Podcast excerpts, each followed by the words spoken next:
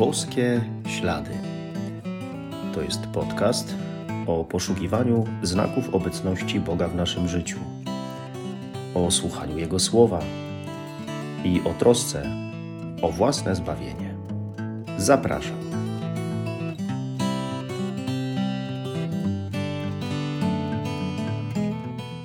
Witam serdecznie. Szczęść Boże. Czasami przy różnych okazjach, w kazaniach mówię o tym, że zdarza się, e, iż trudno jest nam zauważyć dobro w drugich. I później konsekwencją tego jest to, że trudniej jest nam ich kochać. Łatwiej kocha się kogoś, kto mnie lubi, robi coś dobrego dla mnie. I dlatego, żeby łatwiej było kochać, warto zauważyć choćby małe dobro w drugim człowieku i na nim się skupić, je wydobyć. Wtedy szybciej uda się postąpić w miłości.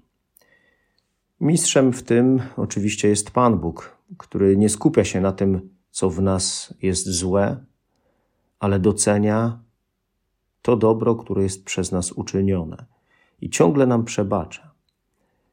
Świetnie potrafił to także ksiądz Bosko, któremu przecież, jak patrzył na chłopaków z turyńskich ulic, często będących w konflikcie z prawem, narzucało się no, z ich strony raczej zło. Jednak on potrafił znaleźć w nich iskrę dobra i tą iskrę rozpalić, rozniecić.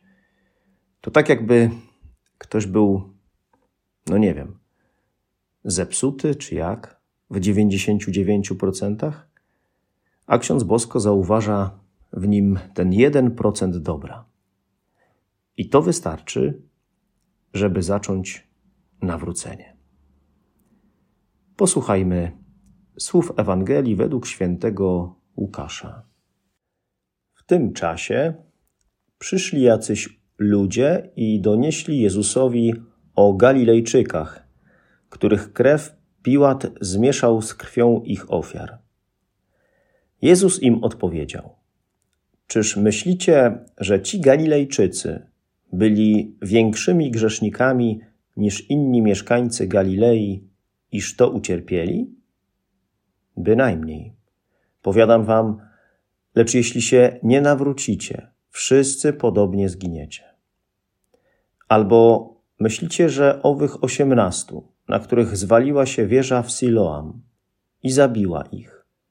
Było większymi winowajcami niż inni mieszkańcy Jeruzalem?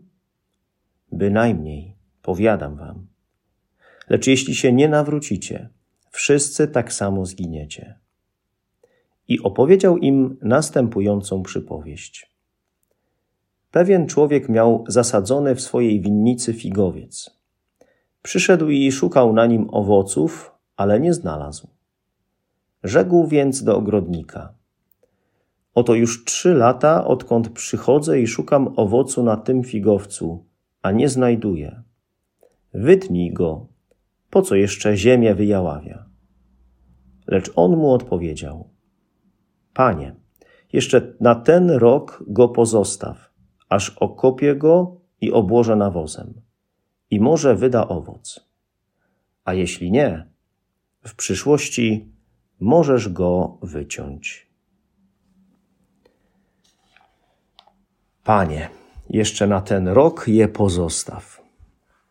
Jeśli pomyśleć, że właścicielem winnicy jest Bóg, ogrodnikiem Jezus, a ja drzewem figowym, to można odetchnąć z ulgą to robi się jakoś lżej na sercu. Jak dobrze, że jestem drzewem zasadzonym w tej Bożej, a nie innej winnicy. Takiego mamy obrońcę, Jezusa, który wstawia się za nami u Ojca, Boga, który oddał za mnie życie, który, lubię to słowo, zabezpieczył wszystko. Pan Bóg ciągle daje mi kolejną szansę. Wierzy, że dam radę, daje mi nadzieję na to, że mogę się zmienić. Nigdy ze mnie nie rezygnuje. Ileż On ma cierpliwości do mnie, więcej niż ja sam do siebie. aż do końca, do mojej śmierci, będzie o mnie walczył. Żebym choć trochę się zmienił, żebym się nawrócił, żebym w końcu ruszył z miejsca, żebym już teraz, a potem już na wieki był z nim. To jest naprawdę bardzo poruszające, ale czasem o dziwo jakoś nas nie porusza, nie przynosi efektu.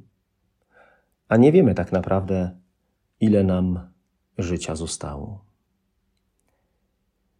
W naszym życiu nie brakuje przeciwności. Tak, one są. Ale czym one są wobec ogromu łaski, darów, możliwości, szans, których Pan Bóg mi udziela? Jeśli On naprawdę tak wszystko zabezpieczył, to w zasadzie wszystko jest zrobione. To co ja mam do zrobienia? Przecież Bóg mnie zbawił, wykonał całą pracę. 99%. A mi pozostaje dołożyć tylko ten jeden, jedyny procent. Ale właśnie bez niego nie odmieni się moje życie. To jest mój wkład, mój mały udział, moja zgoda na Jego miłość, na to, co dla mnie uczynił. Wracam czasami do przykładów mojego ulubionego kaznodziei, Raniero Cantalamessy, który wspomniał o wydarzeniu ze średniowiecza. Nie wiem, czy fikcyjnym, czy prawdziwym. Pewien człowiek miał być powieszony na placu miasta, no bo nie oddał długu. Przez plac przechodził królewski orszak. Król, dowiedziawszy się, co się dzieje, wpłacił w swojej hojności większość sumy za tego człowieka. Jednak brakowało jeszcze pewnej części, więc kat przymierzał się do wypełnienia swej powinności. I na to królowa dołożyła swoją ofiarę. Zrobili to także dworzanie jadący z królewską parą. Było już tyle, że brakowało tylko jednego grosika. Kat był nieugięty i skoro brakuje, to wyrok musi być wykonany. Skazaniec przeszukuje kieszenie i nagle znajduje brakujący grosik.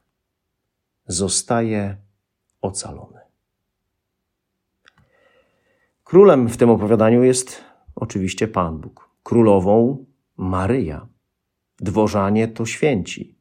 I choć Maryja i święci ofiarowują tak naprawdę zasługi Chrystusa, to nie zmienia to faktu, że te są olbrzymie, a nasz 1% jest potrzebny, jest konieczny do zbawienia. W dodatku jest też ten nasz 1% zauważony przez Boga, doceniony i nagrodzony. Każdy może na każdym etapie swojego życia się nawrócić. U Boga jest to możliwe bo On jest niesamowicie cierpliwy i daje łaskę każdemu, kto chce z Nim współpracować, nawet największemu grzesznikowi. Ostatnio podczas wygłaszanych wielkopostnych rekolekcji mówiłem o tym, że jeśli staniemy się choć trochę bardziej kochający, zauważający dobro, miłosierni wobec innych, to można uznać, że rekolekcje się udały. Choć trochę bardziej kochający i miłosierni. Z pewnością o taki owoc naszego życia chodzi. A gdy mowa o owocach, to na pewno my przynosimy dobre owoce naszego życia, czynimy jakieś dobro. Ale może też tak być, że nie tych owoców Pan Bóg w nas szuka i tych oczekuje.